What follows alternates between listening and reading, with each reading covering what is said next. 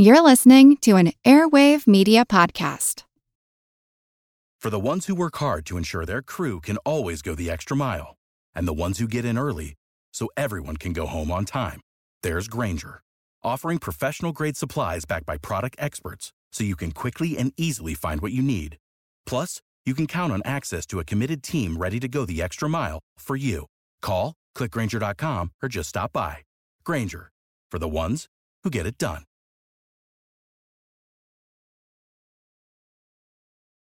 New Year's Day, the President's Palace now just being called the White House. Informally, because of the post-war paint job.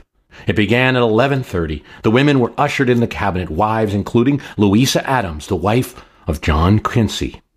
They made their bows to Miss Monroe, the First Lady. Harrison Gray Otis called these events put on by the Monroes in the White House the most amusing, fatiguing, squeezing ceremonies to be imagined. No cards, civilians mixed with diplomats and Washingtonians. Sometimes Indian delegations would add a flair to these events. Trays of wines and ice cubes went through the crowd. These more formal occasions at the White House were a change from Jefferson and Madison's Republican plain vanilla virtues. But Monroe had been ambassador and traveled the world, and he knew Washington was becoming a laughing stock. None of the ambassadors wanted to come. He wanted the federal capital to be more formal, for the presidency to be taken seriously. At this time, it was up to the president to decorate the house, their own furniture. This president could do so very well. He had been ambassador to France, and the Monroes had some great Louis XVI brass inlaid furniture, including empire gilt chairs with crimson satin adorned with gold eagles. This reflected the style of James Monroe, the Republican president who knew how to party like a Federalist. He liked these occasions, and they weren't all stuffy. He enjoyed a good joke with his sometimes rival Henry Clay and his ribald humor. Once, when a bad wine from South America came in, Clay joked, It should have been sent with the president's message on South America. It was worth as much. Guess we're appalled. You can't joke like that at the White House. But Monroe cracked up. History stories. And I've been trying to tell them as best I can for now 15 years to provide you with more context when you pursue your politics. It's not a perfect solution. One guy talking, one guy doing research, doing the best he can, but it works, I think. And there are other people starting to do it now too. There always really were in that last story, in addition to getting a sense of flair and a little bit of how parties change over time, even way back in the early 1800s as a Republican president tries to get a little bit federalist, you also see a story of executive power and a congressional challenge to that executive power in a light way. Yes, 15 years of my history can beat up your politics started with an enormous Dell desktop thing that hummed and I had to take the sound of that hum out and a Radio Shack microphone that made me sound weird and uh, a, a, silly little uh, intro that went on too long. Um, thank you for joining me for some or all of that journey. And if you're new and you're just kind of listening for the first time, hey, this is going to be a little more retrospective episodes. If you go to Apple Podcasts right now and please subscribe, I, I got a whole bunch of episodes there too. Today I'm going to do something different. I'm going to talk to two listeners. Both of them have been listeners since 2007. I'll talk to Kevin Willis about history and to Tom Morris about history and the movies and his movie podcast, The Good, the Bad, and the Nerdy. Oh, and we're very soon going to have Richard Bey of The Richard Bey Show, who is a fan of the podcast, and he's going to come on, and I'm talking to him soon. A few clips, though, from previous shows. Here's one that I, I always keep in mind. I was trying to answer a person who challenged me in a good way to answer, like, what does it matter what the founders thought when we're talking about politics today? I think the time he asked the question was 2010. What does it matter what Washington or Franklin thought about this? And we have Google, we have smartphones now. I don't entirely disagree with his point but I thought that you should still consider, you know, a, a founder's opinion should only be one article of a debate. Uh, certainly, one consideration. But how do you express that right? And I remember I was walking in a park on a guided tour of some obscure parts of Manhattan, New York City that people don't normally go to where there's trees and even caves. And there was one tree in particular the tour guide talked about. One of these areas is Inwood Park. Still exists today at the northern end of Manhattan. And uh, the fellow that was giving us a tour mentioned that there was a particular tree which can survive a long time, and this tree was 250 years old. And that where this tree stood was where the Hessians chased down the army of the Patriots that would join up with the army of George Washington coming from southern Manhattan, you know, originally from Brooklyn, to cross at the Hudson River into New Jersey and begin a retreat. The tree is 250 years old. Now, we are not trees, but it puts things in some kind of a perspective to have some organic object, a living thing, is as old as these guys were, that was around at the time that Washington was a Revolutionary War general. Does it make you think one way or other about the question presented? No, it doesn't have to. I tell stories also to provide a human side of the history, like this one. Here's where I have to be frank Lyndon Johnson was a bully. If you had to deal with him, he was a jerk. He was a guy that if we know him personally, if we had to deal with him in our job, God forbid, if we had to work for him, we would think all of those negative things. But because he was those things, more people could vote and seniors got health care but he would not be fun to work for. Just ask the former Kennedy aides who began working for Johnson's administration, and then, when they wanted to quit, Johnson threatened to draft them into the army if, if they left his administration. Or his helicopter pilot. In the book, Inside the President's Helicopter Reflections of a White House Senior Pilot. Great book, authored by Army Lieutenant Colonel Gene Boyer. He's actually the pilot who flew Richard Nixon home after his resignation. Boyer makes it clear in his book that although he came from a family of Democrats, supported the Democratic Party, he didn't think much of Lyndon Johnson as president. A drinker and a phony, he said. Ordered all kinds of crazy assignments. Treated the copter pilots like dirt. Moved the copter command to his ranch.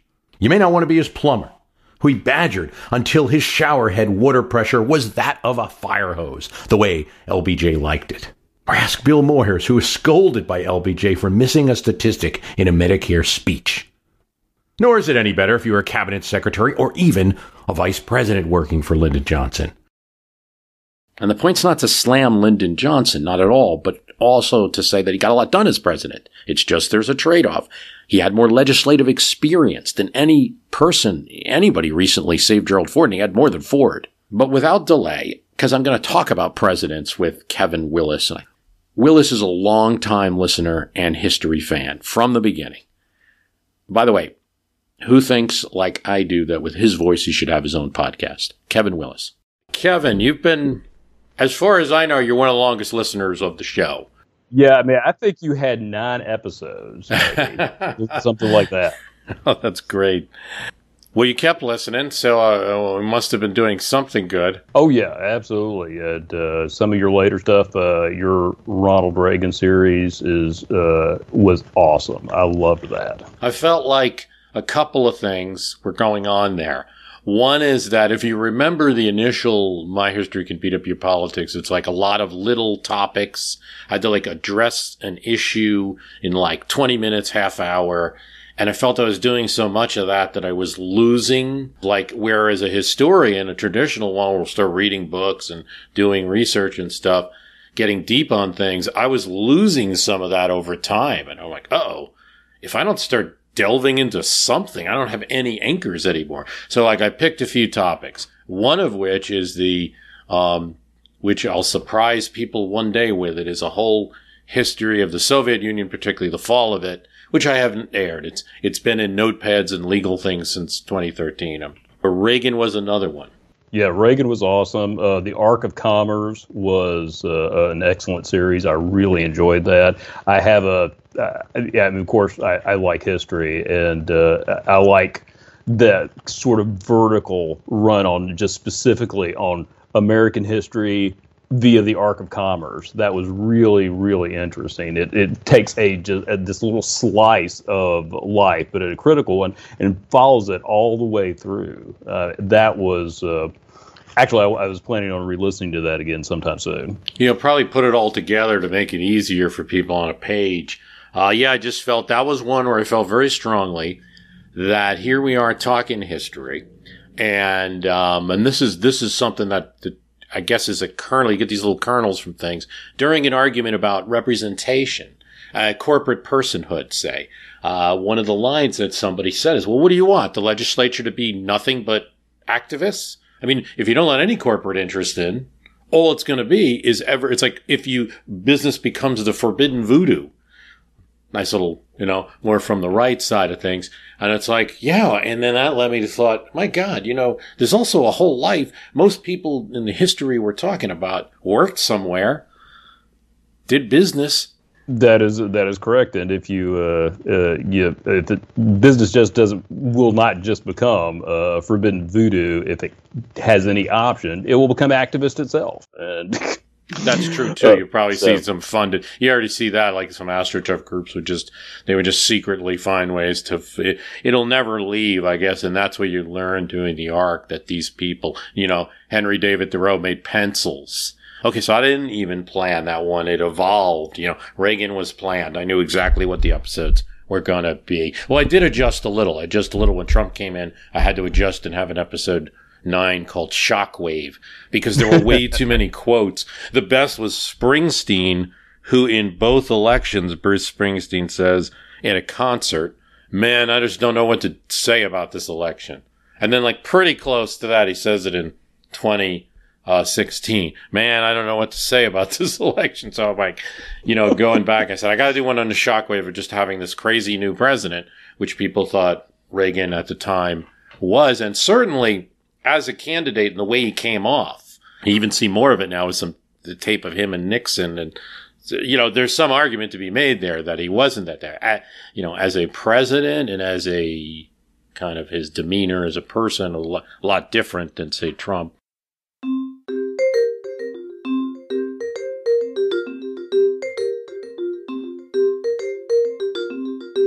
A story of one day in the Reagan administration illustrates this. Tip O'Neill talks about a meeting in the White House where a bipartisan group was discussing unemployment. Tip O'Neill mentioned that the rate was 7%, still too high.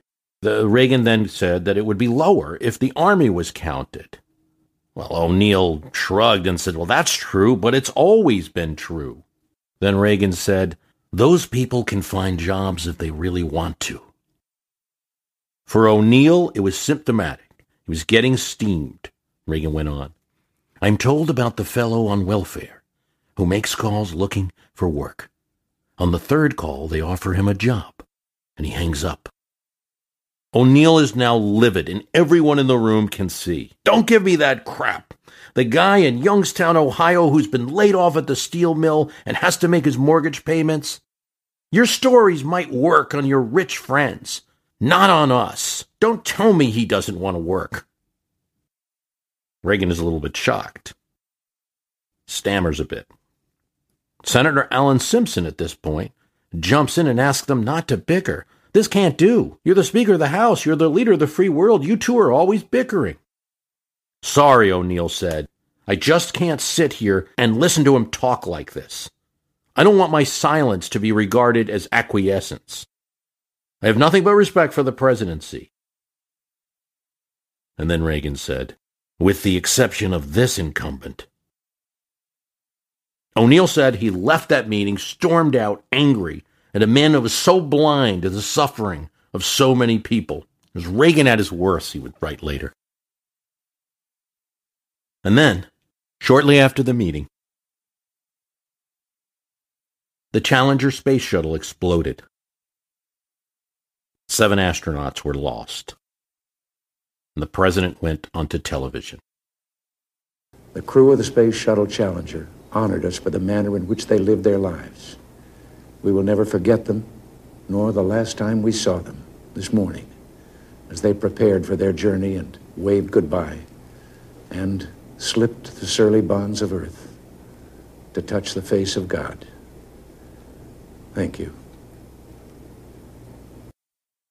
O'Neill was watching. And he said of the man who he had just had this argument with, as I listened to him, I had a tear in my eye and a lump in my throat. The arc was totally a growth. It probably was going to be three originally and turned into what it was. I, I have all these Edison interviews that are missing. I'll have to, I never got a chance to put them in. It's a whole interview with Edison. And, um, one of the things that's interesting about him is that he never considered himself a scientist. He was an inventor and he used science in a very practical way. And if it didn't do something or make something, he didn't care. And that was a fascinating comment by somebody who you'd think would be scientists would love and revere and everything like that. Uh, How many episodes uh, do you think the uh, Soviet Union will be? If I ever start that, the first thing I'm going to need to do is an expert. Oh, you have to start. Yeah, I have to start. I think it's going to be the 2022 project. I'm starting to give myself a project, you know, and you know, and it'll be like anything else. It'll be I got to do a little behind the paywall and then bring it out later. Fortunately, with the advertising, speaking of art and commerce, and nobody likes advertising, but one thing advertising has done is maybe I won't have to do that because I don't have to hide things.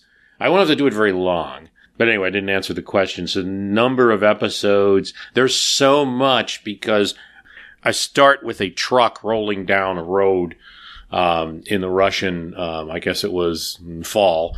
And um, what you find out later is that truck is filled with restraints that could be used to hold back people.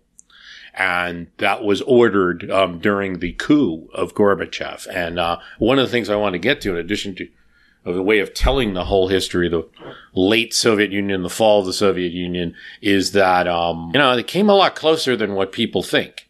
You know, Yeltsin was almost a lucky break and a lot of brave people. And the opposite in Russia, in, as, as what we had in China at Tiananmen Square. In other words, when they sent the tank in, tanks in from the hinterland into Moscow, those guys would not fire on Russians.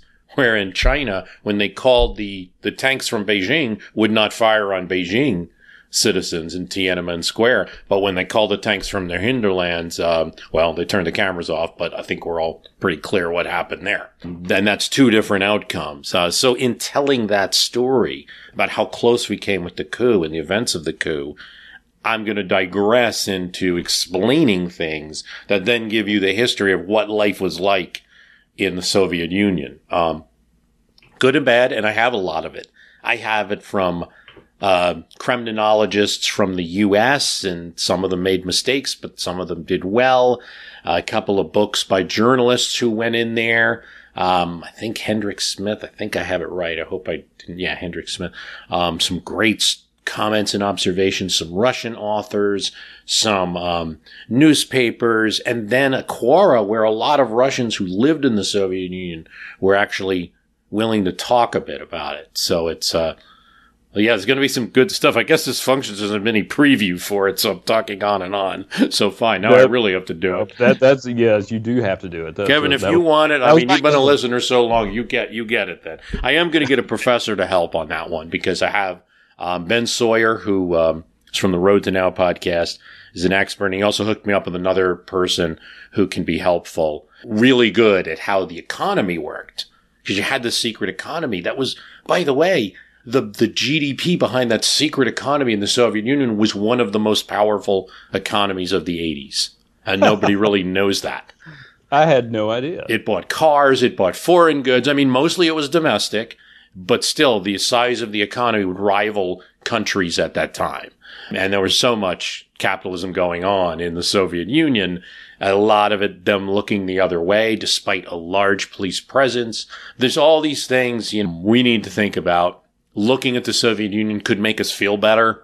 I know people on the right of politics will be the first to, to jump on that particular thing. And it's not, it's not terribly far from the truth because there's such buffoonery that went on when you eliminate the total eliminate the free market and things like that. Mm-hmm. Uh, there's crime and things like that that that go uh, hand in hand with it, and there's corruption and inefficiency It also, though, is a warning about a military state because at the essence, the Soviet Union was a military state.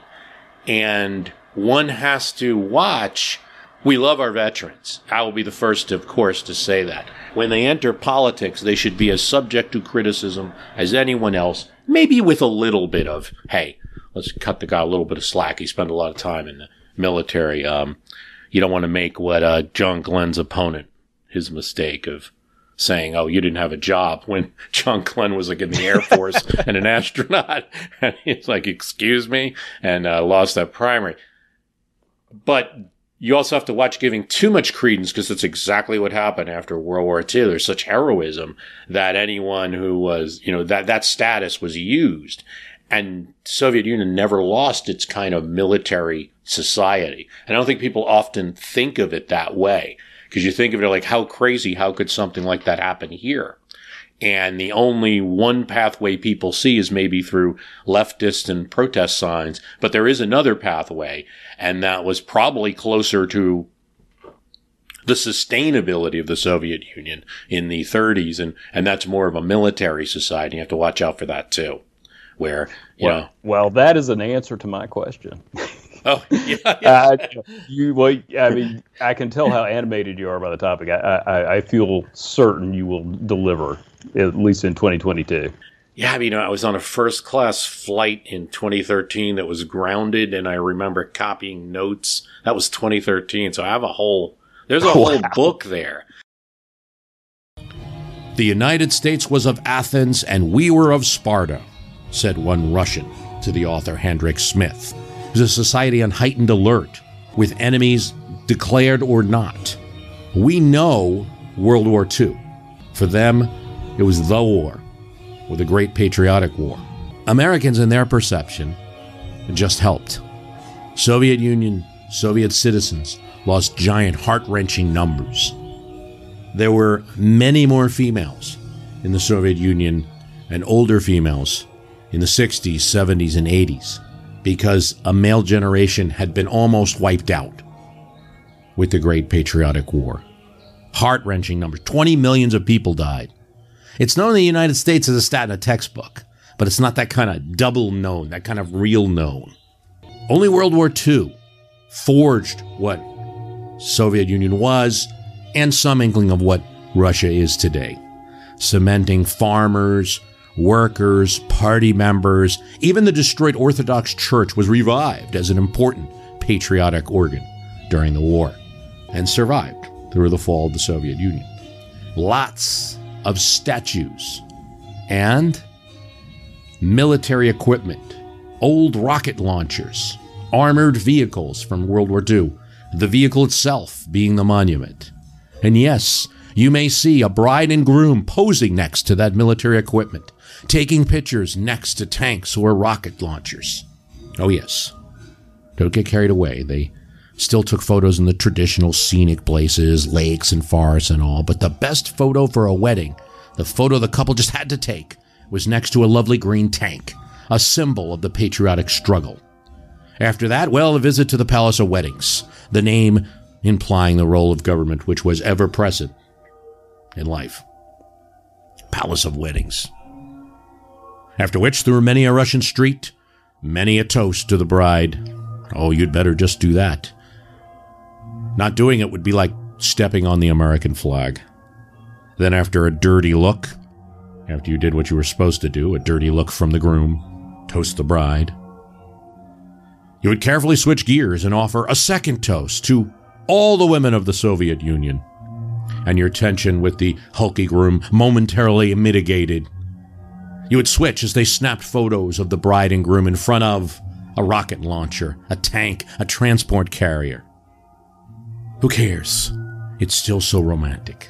But it's still not finished because we, you, it's going to end with the resolution of the coup. But in the middle, you're going to get Russian culture from Russians and their perspective. And, you know, you and Americans are like a Disneyland and all of this stuff. I, I love it. And, and it, but in the middle and in the end, I mean, we're going to resolve what actually happened with that coup. And I would say a warning of how close that really came if they weren't buffoons and didn't make a few mistakes. Without the ones like you, who work tirelessly to keep things running, everything would suddenly stop. Hospitals, factories, schools, and power plants, they all depend on you. No matter the weather, emergency, or time of day, you're the ones who get it done. At Grainger, we're here for you with professional grade industrial supplies. Count on real time product availability and fast delivery. Call clickgrainger.com or just stop by. Grainger for the ones who get it done.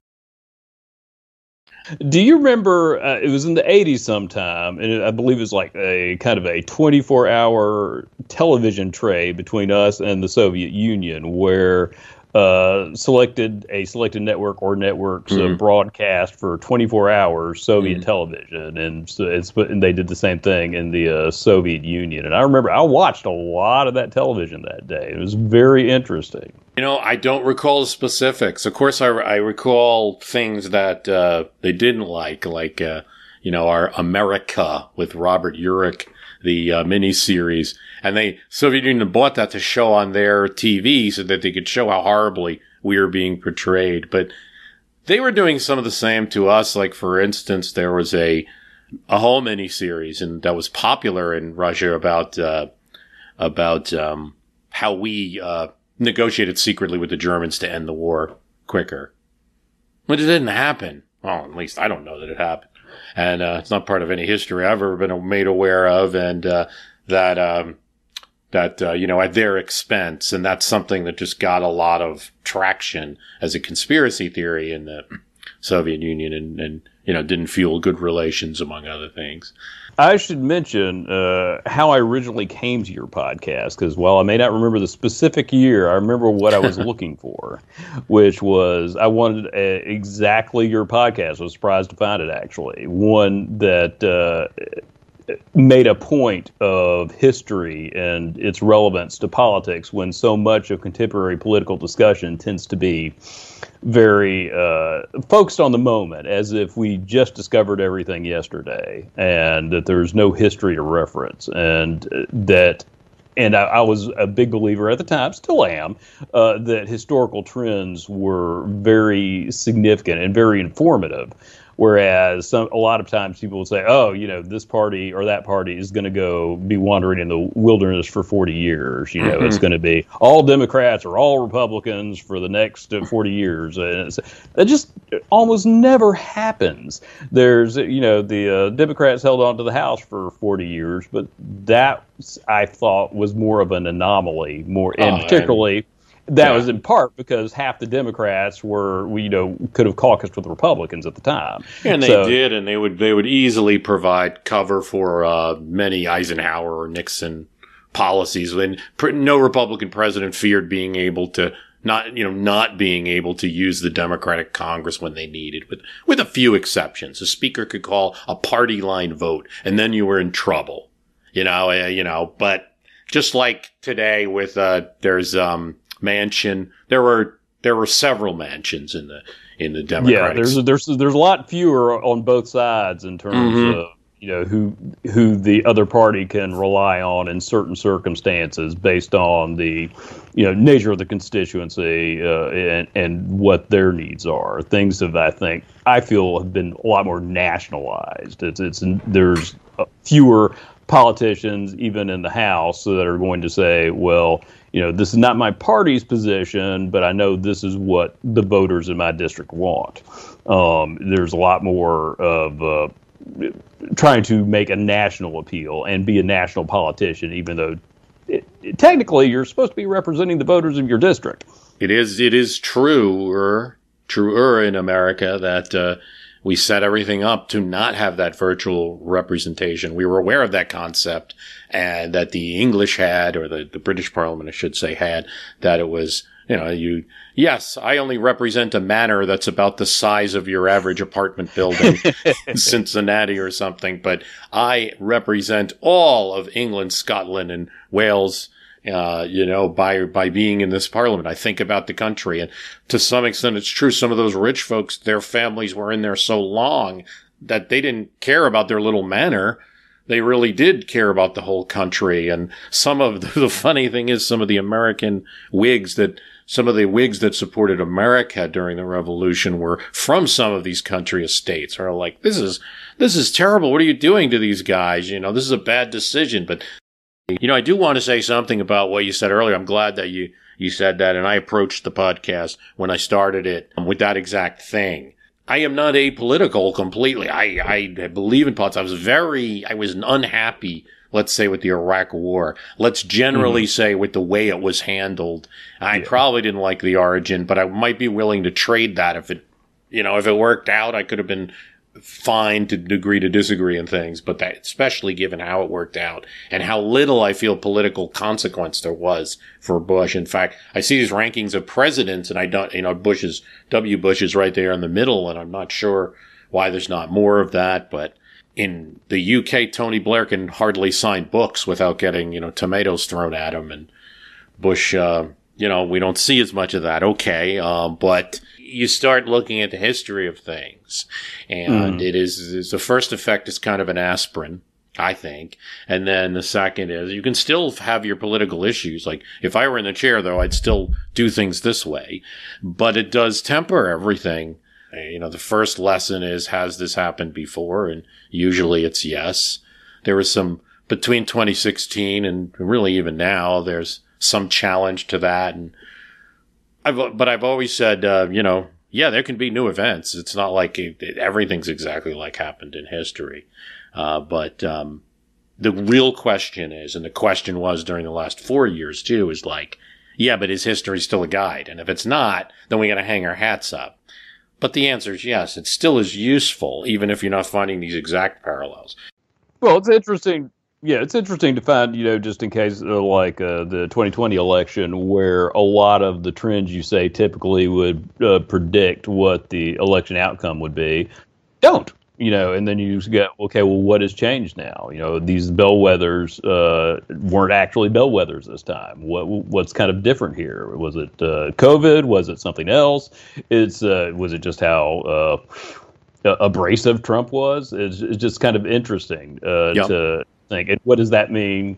You know, come 2024 and 2028. It's just interesting to see. But I was to finish my story real quickly about finding podcast um, I was in the midst of arguing about uh, Ross Perot being a spoiler with some other people I knew, and uh, kind of documenting it, and that got me thinking. You know that because my argument was all about historical trends, how the incumbent tended to win unless there was a credible third party challenge, uh, you know, unless uh, certain other factors were there. If the you know if the party in power had just gotten the White House back, that sort of thing. And uh, I was like, you know, there's got to be someone else talking about this, you know, the, this kind of thing. You know, what what's always tended to happen terms of you know historical trends and and the general public acting as a kind of uh, responsive. While everyone has their own political issues, there tends to be you know after you know uh, two terms in power, three terms in power, it's like oh we're sick of the guy at the top,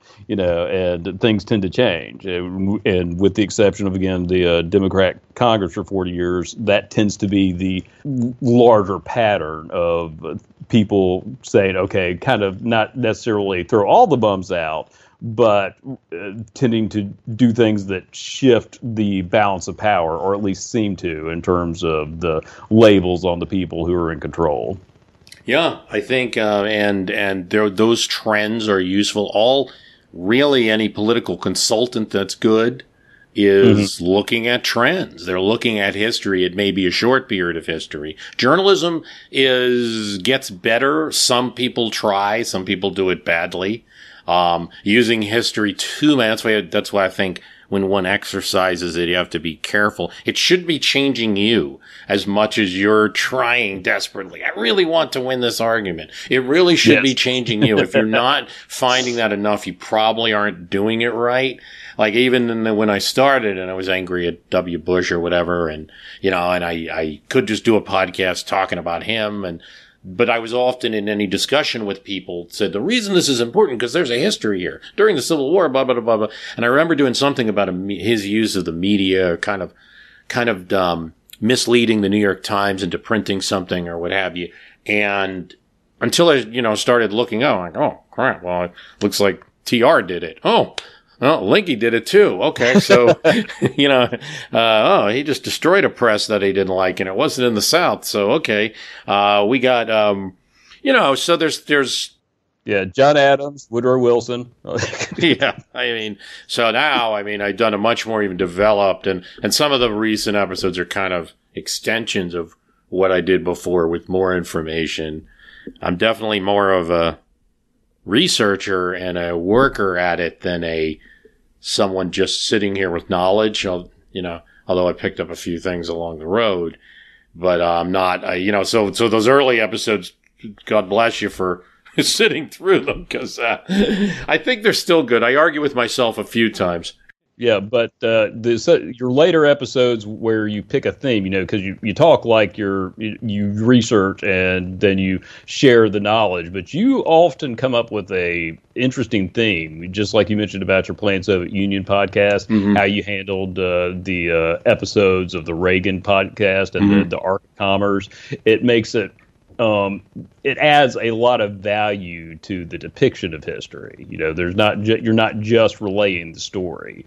You are um, highlighting things. You are um, uh, casting a particular light, a focus on you know a certain arc through the history you're talking about, and I think that is often as informative, if not more informative, than just the uh, the full historical story you might get in a, a, book that's just relaying all the details of everything that happened. You, I mean, it's a choice, and I, and I paid a price. I don't mean to sound so terrible about it because it's it's fine. It is what it's the choice, but uh, there's a little bit of a price. If I were one that wanted to be, and I did talk to Wondery at a point in 2017, if I wanted to be one of these huge ones or whatever you really have to decide that you're just going to do history because history, just stories about it, it actually can offend people. Do you see the, the reviews on some of those podcasts that just do history? But, but you know, it, it's generally, it's less offensive. You're just telling a story about this or that. And, but I made a conscious decision to, to actually straddle. And then, yes, the modeling of the political issue must, affect like how you're viewing why am I even talking about this is a question to answer. I have this I'm doing one soon on airline deregulation and I have to address that in some part in minute 12 is, you know, oh, by the way, why am I even talking about this? Why do you care? And then that modeling changes the view, the prism by which you view the, the history perhaps. But there is a price because like, for instance, um, for the longest time, I've been not winning in history and not winning in news. You mm. know, like in the in the early going, I could straddle and win in both categories a bit. Now I noticed it's like the specialists have come in, and just the great number of podcasts. Who knew? There's so many. Oh, Dolly Parton and Bruce Springsteen and Obama. Yes, when I have to make that choice between Bruce Carlson and Dolly Parton, it's a struggle. I wouldn't even I wouldn't even be upset if uh, uh, you know that's one I wouldn't I wouldn't be upset or you know or you're allowed Bob Dylan too. Well, that's a good question for you. What else you listen to besides me? Um, big fan of the the Thomas Jefferson Hour. Uh, yeah, so Clay yeah. Jenkinson. Uh, you and quite frankly, I know he does actually. He's often out of character, talking about history, putting things in context. I, I really prefer the episodes where he's Thomas Jefferson answering questions. The, yep. the I find those to be the the most enlightening and the most interesting, and I think he does a really good job at that. Um, uh, I listened to uh, a number of uh, conservative uh, podcasts like uh, Commentary uh, with uh, John Podhoretz and mm-hmm. Uh, also uh, Ricochet because I, I, like the folks who are more calm generally. Those, those and Congressional Dish is she does she a just, great job. Yeah, she doesn't like the Congress most of the time, but she does a great job of her coverage. Um, and past that, it's mostly just uh, audiobooks. And like I say, you are my primary source of uh, history in, uh, you know, last six years at least. So it's uh, because work and life just keep me busy, and it's kind of like I just want to keep you know keep a toe in, you know, uh, paying actually paying attention, listening to someone who, and that's again why I like how you format your podcast because it's something that I can follow, I can get my mind around, where I, I can remember uh, and, and, kind of understand the context you're putting things in. And I just typically l- love your subject matter. The minute you said airline deregulation, I'm like, oh, that's for me. Gosh, I hope there's I hope there's a there's a hundred nation army out there that feels the same way. To hear you saying this is interesting to me, you know, because sometimes, especially in the beginning, when there was less even interaction, and I have a Facebook and other things, but uh, you know, I did get the sense like I'm just talking to a microphone. I think like any DJ radio, you know, we all have that but podcasts are a great way to do exactly what you're saying. For for instance, one I listen to is Entitled Opinions, and Entitled Opinions comes out. It's actually a college radio show that put on a podcast, and I can't remember the fellow's name, but it's Entitled Opinions. Comes out of Stanford. He talks about philosophy, a lot of complicated art, a lot of um, philosophy behind politics. You know, Heidegger and, and Nietzsche and things like this. And it, you know, mm-hmm. not stuff normally. If I was opening a book at this point, I would I would fall asleep. But I can keep up with it a little with a podcast. Yeah. And if I can do that, great. I, I don't mean to keep uh, bringing up a future podcast you haven't done yet, but uh, on the uh, deregulation of the airlines, it's always been kind of my position that there's always a lot of pain in deregulating, particularly an industry that's been largely nationalized. Uh, because they've been hothouse flowers for so long that they're not prepared or equipped to work in the market the way uh, an Apple or a Google or a Walmart mm-hmm. is, and, mm-hmm. so and, and there's a lot of struggle in terms of uh, either quality or price or or just service generally. And I, I've always felt the airlines suffered a lot from that, and they also suffer a lot in in downtimes uh, because it, when the market dries up, they don't have that backing support uh, that uh, they used to in terms of uh, management and you know in just general uh, sense that you know the government kind of has a has a hand in here. You know, there's a stake. Right. they're they're be they're helping keep the industry afloat, and and they had a, they felt an obligation because the airlines were so regulated. Yeah, and I mean one of the things that's crazy, but one of the reasons it even passed is that uh, they didn't have a lobbying uh, force, and the union associated didn't have. Why would they keep a lobbying on staff? Why would they keep the expense? This isn't going to change. We, we've been regulated forever. Now the AFL-CIO stepped in with its lobbyists to oppose it, and the airlines eventually got other lobbyists, you know, and they did oppose it. A couple airlines, it was airline regulations a little easier because some of the airlines even got it, like United, for instance, uh, supported it because they were like, yeah, we benefit a little from regulation, but this is, first of all, we think these companies are benefiting more. It's a lot of factors there. I think that the airlines did run into that. A lot of them went bankrupt. A lot of the, the ones that existed then end up going bankrupt which was what some of what was predicted. And then some of it's just like what you're going to see when you open things up um, to a free market. I always get in that in various places I've lived, you'll you see a, um, a bank opens up, and then another bank opens up next to it, and then there's like a hot dog stand that people liked, and it closes, and it becomes a bank, and people are like, all these banks. And it's like, yeah, that's that. There's a little bit of the price of the free market because, in other words, one of those three banks is going out of business. But for the moment, you're going to have to pay the price that your hot dog stand went out to see which one will go out of business, see which one does it better. And I've heard the same about like uh, drugstore chains and things like that. But uh, that's some of what happened. Kahn, the guy that was Carter's uh, chief regulator, you know, goes to Allegheny Airlines and he says, you know, hey, I'm going to reduce, I'm going to remove the rules. What are you, what are you going to do? And they said, oh, we might do this, we might do that or whatever. As soon as deregulation happens, they go and buy these big jets and they're no longer Allegheny Airlines. They want to be a national carrier like everybody else. They want that, they want the volume benefits and the uh, larger audience. They don't just want to be an Allegheny's airline. And that can be one of the problems. So there was a little bit of a problem with um, some of the local services afterwards that might have been protected by regulation.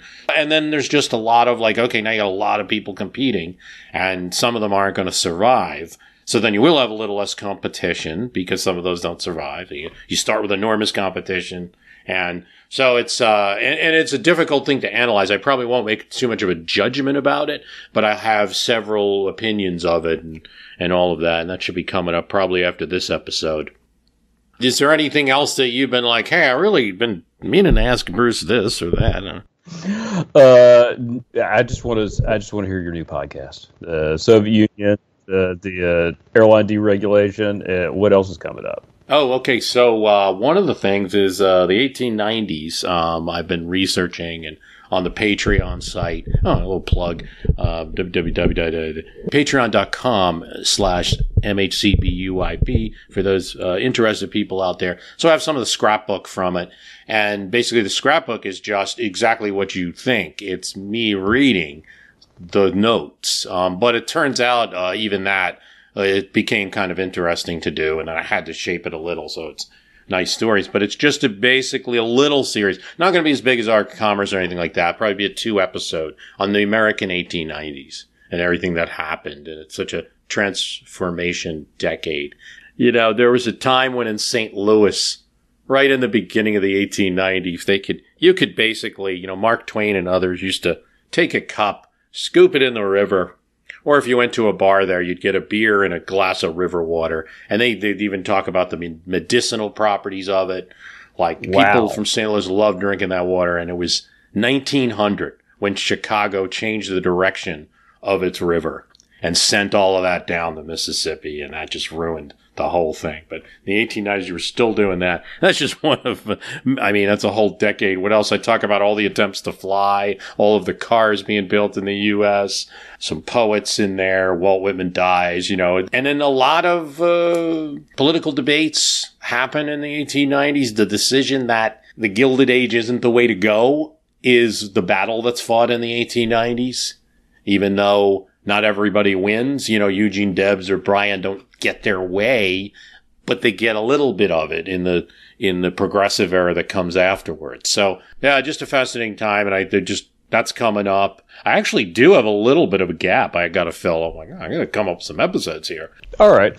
Uh, now, okay, so ask you a question. I have do have one question to ask you, which is, uh, who is your favorite president in your lifetime, and then who's your favorite president before you were born? Um, Great question. You know, I kind of liked Bill Clinton. Um, maybe because he liked the presidency so much. And it's not to say I'm not talking about greatest president or ranking. Yeah. Because I put no, him, exactly. he's very much um, in the lower middle, if you ask me. Learned while he was in the office. Here's a good way to think about it.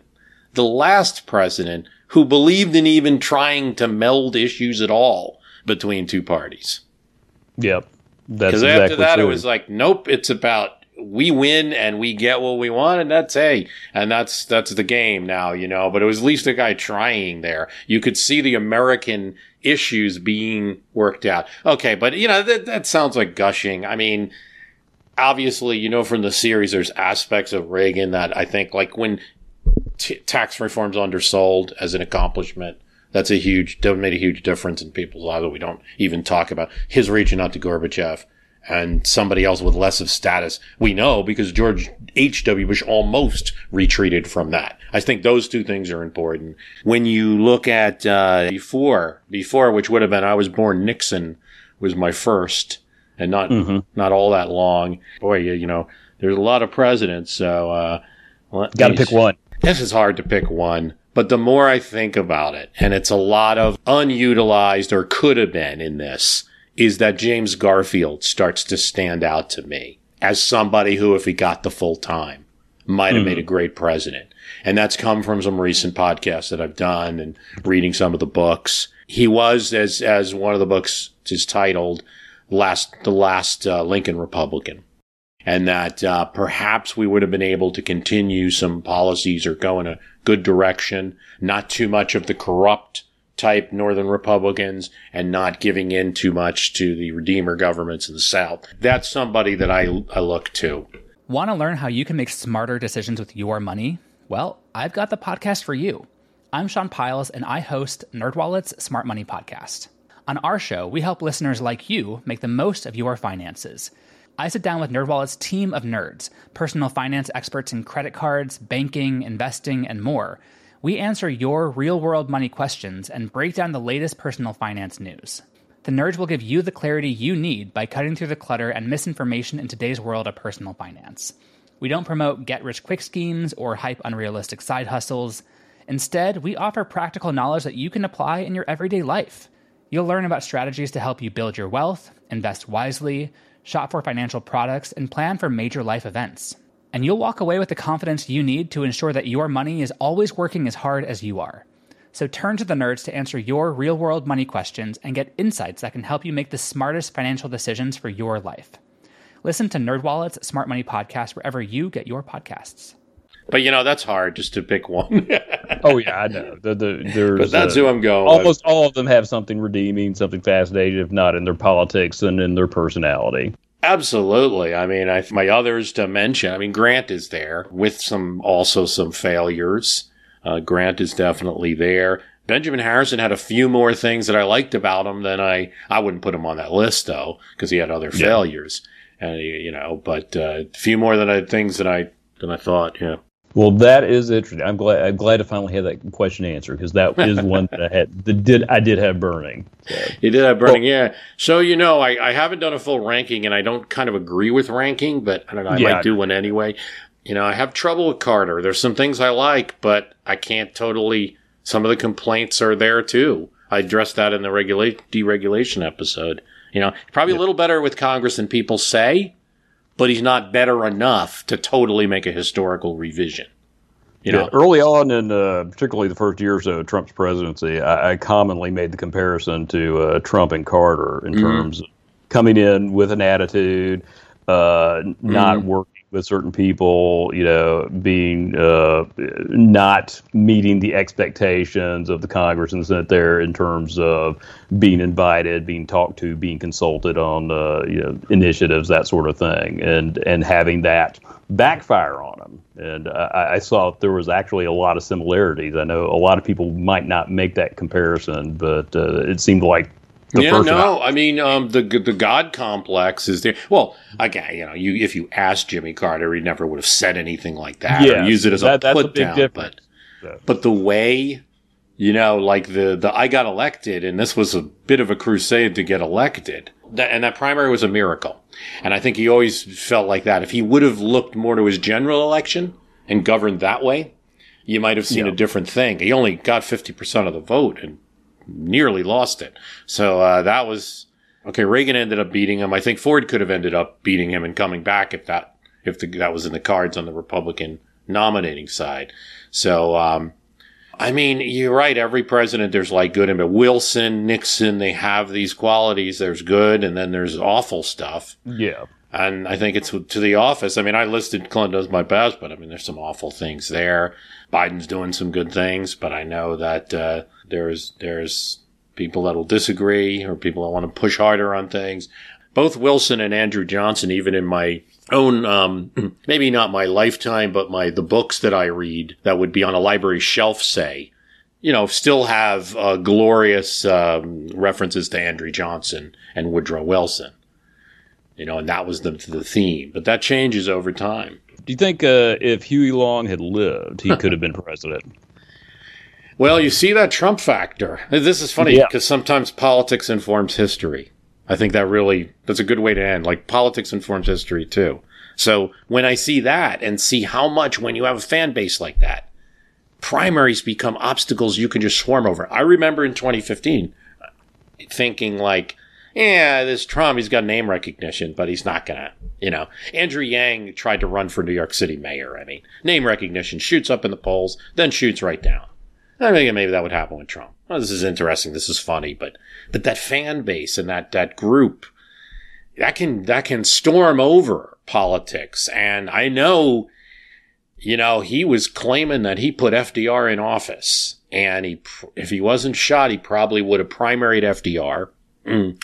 Now, maybe you don't win that, but what about 1940? Yeah, yeah. I mean, it's it's first of all, I think he could have given FDR run for the money in 1936 in, in various primaries. Um, FDR would have had to go south to the more conservative Southerners. So in in any case, he would have changed politics greatly because I don't think I think Huey Long is going to be here running like uh, you know every man a king, very liberal program, and FDR is going to have no choice but to be protected by the, some like South Carolina, um, and uh, wouldn't be primaries at that point. It would be just getting votes, probably mm-hmm. from the major figures, and so he would have had to to defend against Long. He would have had to become more conservative, and there would have been less to the New Deal. Or I guess you could argue he could have accelerated things even more. It's it's hard to it's hard to say. But I think if it's a party contest, an FDR had great control of those machines. A chance, and if it happens, it's probably 1940, and it's probably maybe the Republicans had to either support him or do some kind of coalition. Like, uh, don't we won't run a candidate, or we don't really care about our candidate vote long, just to get FDR out. That is an amazingly detailed answer. it could be wrong. But, yeah, uh, no, it's great. Well, hey, Kevin, this has been great. Thanks for coming on. My history can beat up your politics after being a listener for so long. Oh, you're more than welcome. This has been awesome. Thanks a lot. I talk now to Tom Morris. He has a podcast, The Good, the Bad, and the Nerdy, and he's been a listener for a long time since 2007 and has been very active on Fans of My History Can Beat Up Your Politics on Facebook over the years. Uh, if you haven't joined that and you want to, and you're on Facebook, fans of my history can beat up your politics. Search for it. Hi, Tom. Hey. This is Bruce Carlson. Well, I guess you know my voice. Thanks for having me on. I'm happy to do so. And, you know, one of the things I love about, always said about your podcast is you ground it down on history to explain why the politics is the specific way. I always tell people, listen to your show because it's makes so much more sense to a lot of people. They just don't understand because really nobody really does r- properly read the history. Yeah, I think uh, that's part of it. Yep. Are they using the part because they they they want to get to their argument first, which is a human temptation, and I am not immune to it. I have politics. I have policy preferences, of course. Uh, they do get tapered a bit when you start to look at history and like, well, they tried this and it didn't work. And they tried this and it didn't work. Like, no one's ever going to agree to this, so it's not going to work, even if it works as a yeah. theoretical. And you start doing that, and you do get less uh, angry. Uh, but yeah, I mean, um, yeah. Congress used to literally fight each other on on, yeah. on, the floor. So I mean, we could talk about like how bad Congress is now. It's like it's different. They actually would physically stab each other if they could. But I love, and I've always what I love about doing this is that you get to you can do like a little a little bit of Paul Harvey, like more to the story, like. And uh, absolutely, what um, I used to listen to him. And what uh, the, now the rest of the story. the rest of the story, and um, you know, it's like the guy that beat the other one with the cane. Um, I'm gonna make it really quick I love the fact that I was able to research and find that he was later challenged to a duel by another congressman.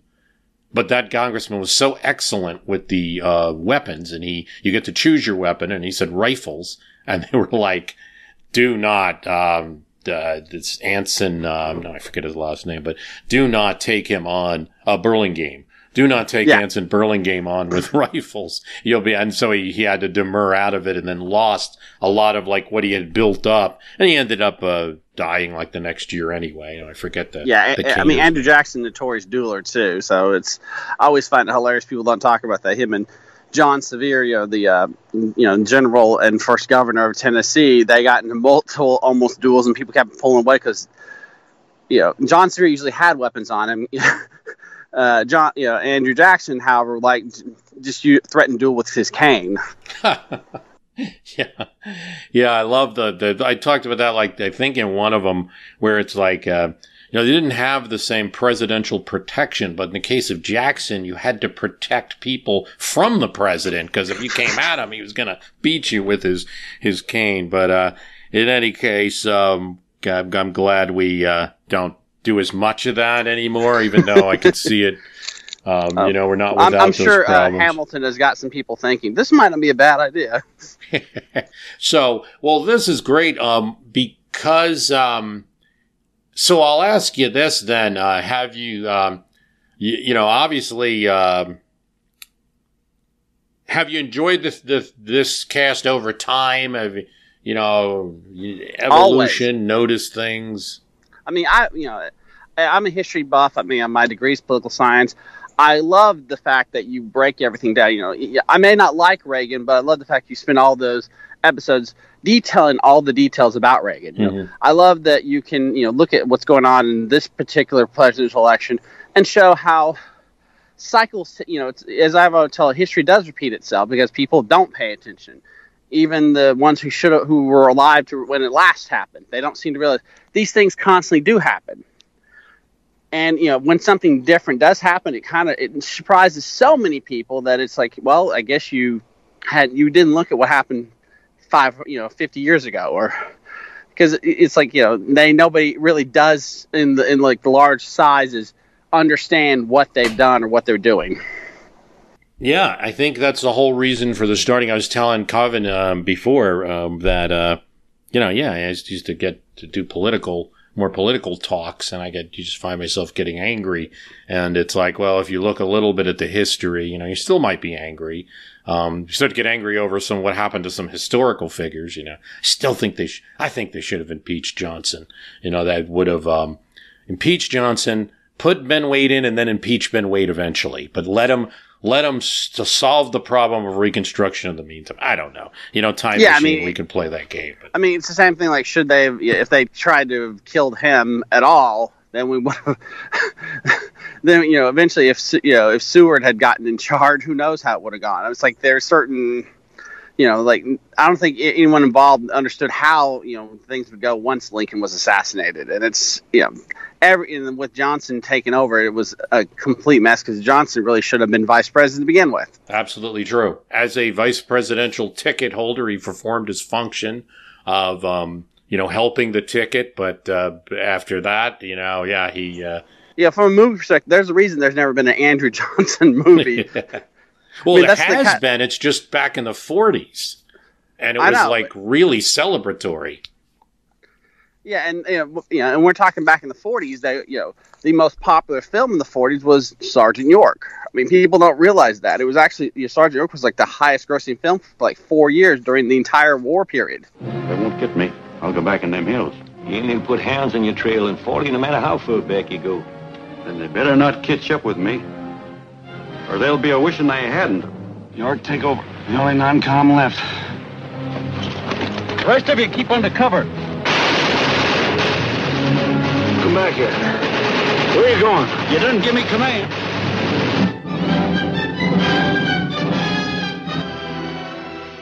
More than you know any of the other great films of that of that uh, decade, it was you know, Sergeant York because it was you know Gary Cooper was such a huge star. Sergeant York was such a patriotic figure, and the story was you know such a carefully made film. We'll talk more about it. What's the the, the Sergeant York story? this kind of came out of the fact that Sergeant, you know, Alvin York, you know, was the great World War One hero. Had you know, he was uh, finally was trying to raise money for charity, so he agreed to let Hollywood make a movie based on his story. They cast Gary Cooper, who's probably the second biggest star in Hollywood. They made it in early 1941. It gets released in, I think, December of 1941, right after uh, the war. You know, we've uh, Pearl Harbor, or it's right before Pearl Harbor and the film plays in theaters for basically three and a half years, top grosser for all three years. You know, it's and if you've seen the film, it's actually pretty accurate, specifically during the uh, section where we deal with World War One. You know, they talked about the fact he was conscious. He tried to be conscientious objector. He got convinced finally to go fight. He's from a rural part of Tennessee. Really had no idea what he was getting into, and because he was just a, a good hunter, and the uh, situation by that point of World War One was so dire on the German side that he just had bad. He's had fantastic luck in capturing so many, uh, you know, Germans. But and they also accurately depict it wasn't just him, but he got all the credit. So Well, that's I give you know it's one of the cases where Hollywood actually was pretty accurate. Now they they glam it up a little bit, like when he meets, um, yeah, uh, I'm blank on the senator, but I believe it's uh, Humes, which uh, find I went to UT, so all the uh, buildings across the UT are all named after the congressmen and senators from that time Ah, period. So- okay, okay, got it. Yeah, well, hey, so we're talking about movies now. Talk about your podcast. Yes, it's the good, the bad, and the nerdy movie podcast. Uh, we've been doing it for about a little over a year and a half now. And as the name kind of implies, we, we review either a movie that's good, a movie that's bad, or a movie that's nerdy. And yeah, I have rotating you know guests with me, and we you know, sometimes we'll argue like, is this a good movie? Is it a bad movie? Is it a nerdy movie? Sometimes it's pretty obvious what the movie is up front. Sometimes it's not. You know, like recently we did a series on all the Star Wars films, and you, know, you would think those are all nerdy. No, there are some are really good, some are really bad, some are really nerdy for specific reasons. You know, we've done a series. We recently covered uh, films from 1994 specifically, which is one of those years that everyone talks about as one of those great years of movies. And we went through all five films that was nominated for Best Picture. Although we've yet to do Pulp Fiction, that's the last one we have to do. We we discussed how they are in our in present day, how they look. And then we also looked at other films of that year to kind of show comparisons. Like for instance, is Ed Wood a better movie than Forrest Gump? Mm-hmm. We, and uh, you know, in consensus, we seem to all agree we would rather watch Ed Wood more than we would watch Forrest Gump. Actually, we know Forrest Gump was the highest grossing film that year, which is you know a rare case where the Oscar winner is the highest grossing film. But you know, and specifically considering Forrest Gump is a historical film, how accurate is it at some points, and how accurate is how much of it is more Hollywood trying to romanticize mm-hmm. the uh, the baby boomer generation? Yeah, I mean, I think it's well, it's a, it's a funny story, and that, that there's a that there's a Forrest Gump. Uh, you know, figure going through history, meeting, you know, LBJ and Kennedy and, and being in the hippie movement and then Nixon and then, uh, jogging during the eighties and being part of the fitness craze and, and all of that. Yeah. Invent, inventing bumper stickers and have a nice day, you know, like, which, also in historically inaccurate. Those those you know were all invented way before then. It's you know uh, the film itself, like especially when you get to the '70s parts. Lot, I mean, there's no way Forrest was the one who called who got the Watergate scandal started right. by calling the the. But you know, oh hey, let's throw this in. Hey, let's have him meet John Lennon. Let's have him help him write the song Imagine. You know, it's it's it's it's funny at the time, but it's kind of ridiculous the more you watch it. But I've often praised, you know, the one thing that uh, Gump should get credit for is the one is the sequence in Vietnam, specifically mm-hmm. the, the main battle, because a lot, you know, my uncle fought in Vietnam. He said that's pretty much how it was. Lots of rain, and then suddenly you'd be in a horrible firefight because the sun came out. And you know there was, you know, they actually showed how they would do napalm strikes. And you know, should we point out, '94, you already had a plethora a Vietnam film showing different depictions of it. You know, mm-hmm. Platoon showing Oliver Stone's perspective when he fought in Vietnam. Full Metal Jacket, which uh, gets criticized for its kind of fantasizing way of showing how to, the Tibet, I mean, uh, Tet offensive was. But then, like my father told me, the section that was entirely at boot camp, that was what he experienced when he was in uh, basic well, training. I think you bring up a good point that, um, you, you know, even if and and people who like history and I have this tendency, you know, we'll just like give up on something if there's something wrong. And it's hard. I think though you have to open up a little. Like for instance, not a movie, but the TV show Turn. I just couldn't watch anymore. I'm, I'm sorry because I feel I felt like you're showing Adams as a 25 year old. The man was like 50 during the events of the revolution. like, but in, in other cases, I think, like, I'll give you an example. Hamilton, the musical. I watched that when it became available on the internet. I never could get the Broadway tickets. I used to hover around, uh, the, the theater a little bit and like pretend I was going in so I looked cool. I even took a picture that I used for the podcast once with me and there's Hamilton, but no one could get tickets to that. So, uh, you know, um, but I finally did see it. And I think that while there are some, a few things kind of wrong, um, they're, they're few. They're few little things. Um, because, and some of them have to do with the compression of time, which historians writing large books don't have to worry about. All right. That's, that's the, you have to compress time in movies or plays or TV. But then I also feel like the one thing that it adds by the style of presentation is the spirit of the time. The agony that maybe Hamilton felt living like he did is probably best expressed in that kind of form of music. Where somebody who's used to like a traditional history presentation is probably like, you know, looking at it and saying, um, you know, now, well, this is all garbage because look, it's rap and they don't even have rap at that time. So it's ahistorical and it's not, you know what? I'm like, Yeah, but for conveying, say, emotion, you may be using a device such as a history book or a black and white movie or something else that's not correctly conveying the emotion, and he gets it done for you with the actors and their performance. Yeah, of at And- another I've- level. And I've said if you watch, if you you have issues with Hamilton, watch 1776, and then you get like a more, you know, it's Yeah, you'll feel a lot better. yeah, it's like 1776 is like, well, some of it's accurate, some of it's just ridiculous. It's, watching, you know, Ben Franklin, you know, sing in you know tap dance is something should drive you more nuts than watching, you know, uh, George Washington, Thomas Jefferson, and Hamilton have a rap battle Yeah. because that's actually probably more likely. to happen. I don't know. You know, something I always like to bring out is recently when Lincoln came out about ten years ago, that broke one of the biggest myths about Lincoln, which was you know pretty much because of Hollywood, everyone thought Lincoln had a deep voice. And then when we get the you know a more historically accurate version of Lincoln, played by Daniel Day Lewis, he's speaking with what most believe is his correct tone, which is light and soft. Shall we stop this bleeding?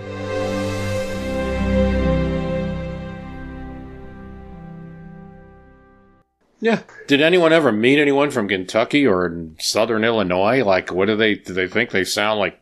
And now, you know, f- for public speaking in politics, you, there might have been a little bit of effect that one had to to be heard. But no, I think most of it's from those um, from the from the movie. Um, probably young before young that. Abe Lincoln. Most people say, say young Abe Lincoln, which Well, you all know I'm just a fresh lawyer trying to get ahead. But some of you boys act like you want to do me out of my first clients. I'm not saying you fellas are not right. Maybe these boys do deserve to hang. But with me handling their case, don't look like you'll have much to worry about on that score. All I'm asking is to have it done with some legal pomp and show. That's all right. Absolutely right. Up on our side of it. We've gone to a heap of trouble not to have at least one hanging. Sure you have, Mac. And if these boys had more than one life, I'd say go ahead. Maybe a little hanging mightn't do 'em any harm. But the sort of hanging you boys would give 'em would be so... so permanent.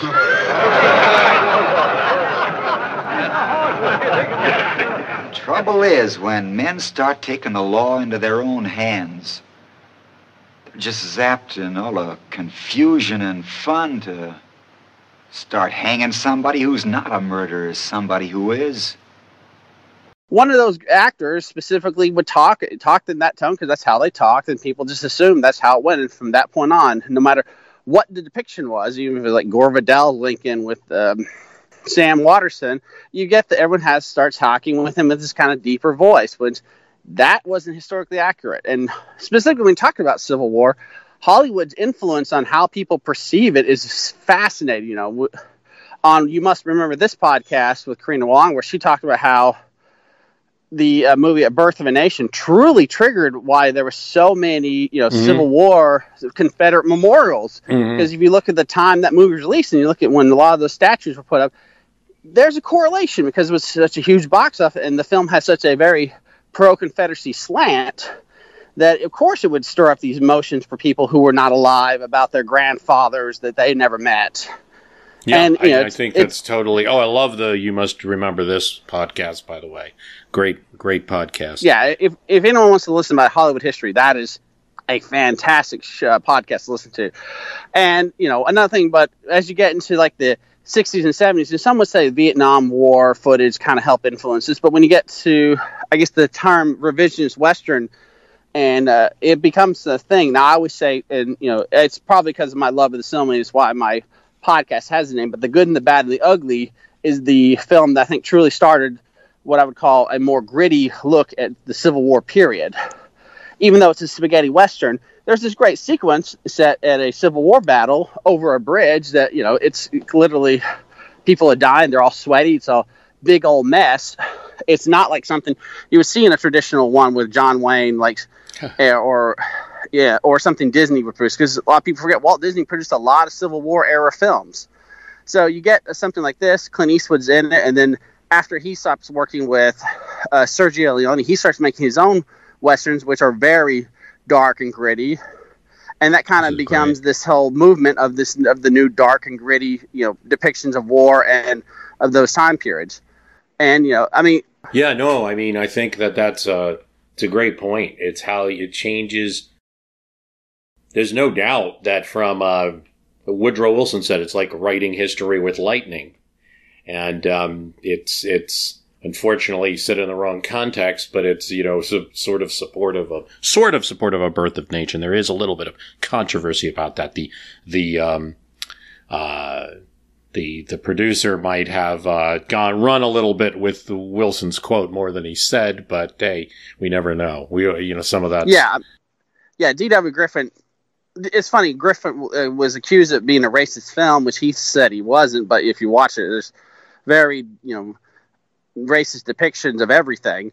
But there's some very historically accurate depictions, like Lincoln's assassination. What's interesting then is you get he, the next year he makes the movie Intolerance, which is this incredibly massive epic about, yeah, which includes sections about the Huguenots being massacred, Jesus Christ's you know, crucifixion, and you get all this like er, the Tower of Babel. You get these ridiculously complex historical reenactments, and you know he's trying to argue against his views in that film. I interpreted the intolerance as it was a counter to the reaction to him because there was a very aggressive movement. While Birth of the Nation did, you know, unfortunately, uh, really move forward the, the, the second Ku Klux Klan there was an anti-movement. The NAACP was out there. There was boycotts of various movies, particularly in the North. And there was this whole movement against them, particularly in professional Hollywood. And to me, intolerance just smacks of like a, a kind of counter tweet or a counter comment on Facebook. It was just like, yeah, you guys are intolerant because you won't accept any other view. And let me show you instances of history. It, it's cleverly disguised as like, let me show you how bad things happen through history. Um, but I also felt it was kind of like, you people it, because another an, another one of the little scenes in intolerance is the new england mums kind of judging people yeah. and there you really get the connection between yes it's just like the that's always, that was always the Southerners' view of New England, maybe with some accuracy, you know. They would say boasting, boasting Massachusetts, their Puritan values and things. But I, yeah, I always felt that was a little bit of like too much of, uh, of him. But in the same time, he creates these great movie effects and these wonderful scenes for a horrible thing. Exactly. For history, one of the most damaging, uh, has always been the, the scenes not only in that movie, but in other books and other accounts where the legislatures and the Reconstruction governments, you know, are a bunch of idiots and, and all of that. And, and, and it's all racially motivated when the really the evidence says something else that African Americans were attempting to start governments and take care of themselves in areas where in many cases they had the majority. Uh, and or at least had enough of a voting bloc that with any other group over time, you see that they become part of the establishment. But that wasn't allowed to happen because of the, so that's one of the more tragic scenes when I see that to me, when I, when I watch that or parts of that. Um, yeah. I mean, I've watched it a like I'm a silent film buff. Like for instance, mm. you watch a movie like The General from Buster Keaton. It's also from the Confederate side, but it's a farce. There's mm. some accurate. There's a very accurate like battle sequence, but it's once again, it's a farce. You know, you're not supposed to take it seriously. Uh, but then you get, but when you try to make it like a serious drama, then you get the distortion. And, but, you know, as I point out, but say you get to 1989 when Glory comes out, which is one of the most gritty depictions of the Civil War battles.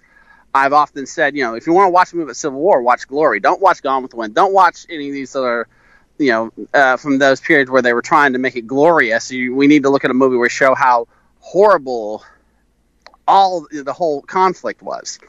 You know, I often give credit to, you know, Denzel Washington's performance and you know Matthew Broderick's performance. So you get this kind of duality that the film really does a good job depicting. Strangely enough, and you know, I was in high school in the '90s, and they actually would uh, they had made an edit of that film to show in high schools, which it was a regular thing. You would watch it in in high school because mm-hmm. it was one of the more grounded versions. And prior to that, when I was in middle school, we'd watch Gone with the Wind, which bored me, and I've always thought it's one. I've always been on the record. I don't like Gone with the Wind. I don't think it's a good movie. I think it's too long and too ridiculous.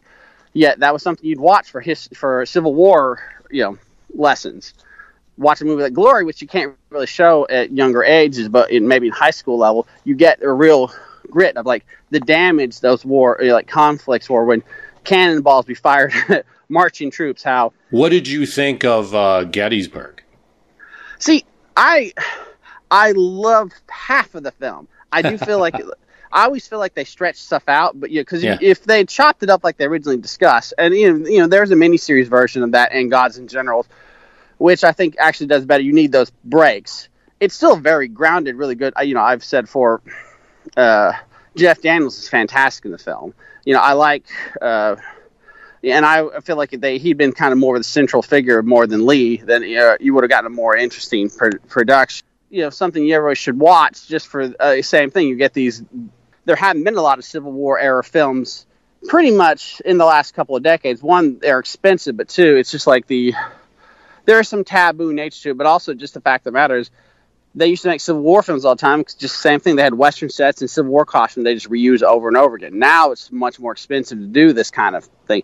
You know, the Coen Brothers version of True Grit was far more accurate to the novel, but a lot more expensive than say the John Wayne version because you had to have these period accurate costumes and you know that were way more expensive and you know ground you know grittiness for how everyone's makeup was and how their uh, physical appearances were. But at the same time, it's a fantastic film and it was a huge hit. So you, can make an argument here and there. You can try Civil War era epics or just or dramas and see what the audience will take. You know, I've said for the Tombstone, which is a fantastic western with Val Kilmer as Doc Holliday, one of the best performances ever of, of the '90s. Yeah, is fantastic. But then you say the next year when Kevin Costner's Wyatt Earp came out, which was probably more historically grounded, but too much. I always said it's the film that had too much in it. You know, it's like it Mhm. just drags in certain sections, even though that's an interesting part of Wyatt Earp's story. Do you need it in a film? hmm Yeah, and so if um, and what would you say if you do you have a favorite historical film? I kind of dance around. Like I said, for instance, I love The General, even though it's not exactly the Mhm. most historical epic. Mhm. But for me, I probably have to lean toward either Tombstone or if we're talking more just just general history. I love, you know, um, I love Saving Private Ryan just because it's such a fantastic Spielberg film, Mhm. and uh, there's, you know, it's kind of a wide range too when talk to historical accuracy.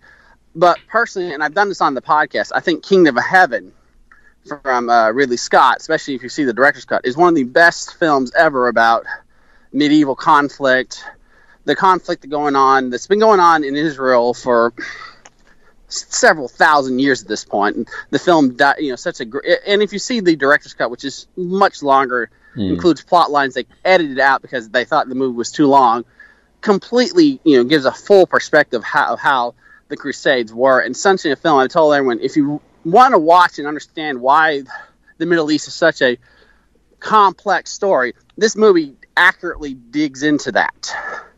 And uh, I, you know, and that's the one I would probably pick as my favorite historical film at this point. Yeah, I don't have a lot. I would have to go almost with Lincoln because uh, for politics guy, like for historical politics guys, you don't have a lot.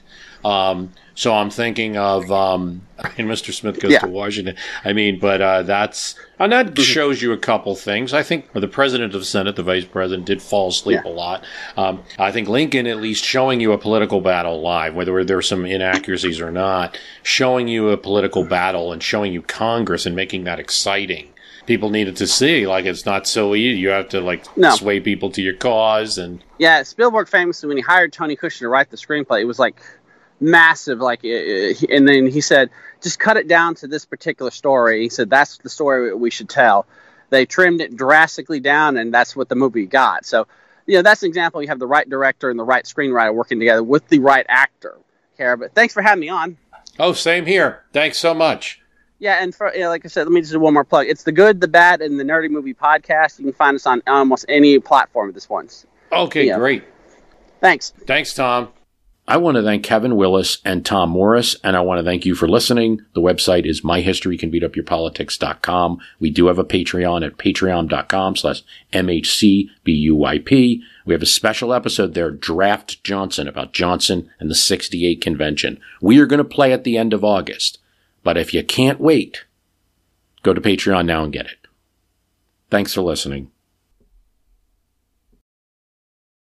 As a longtime foreign correspondent, I've worked in lots of places, but nowhere as important to the world as China. I'm Jane Perlez, former Beijing bureau chief for the New York Times. Join me on my new podcast, Face Off US versus China, where I'll take you behind the scenes in the tumultuous US China relationship. Find Face Off wherever you get your podcasts.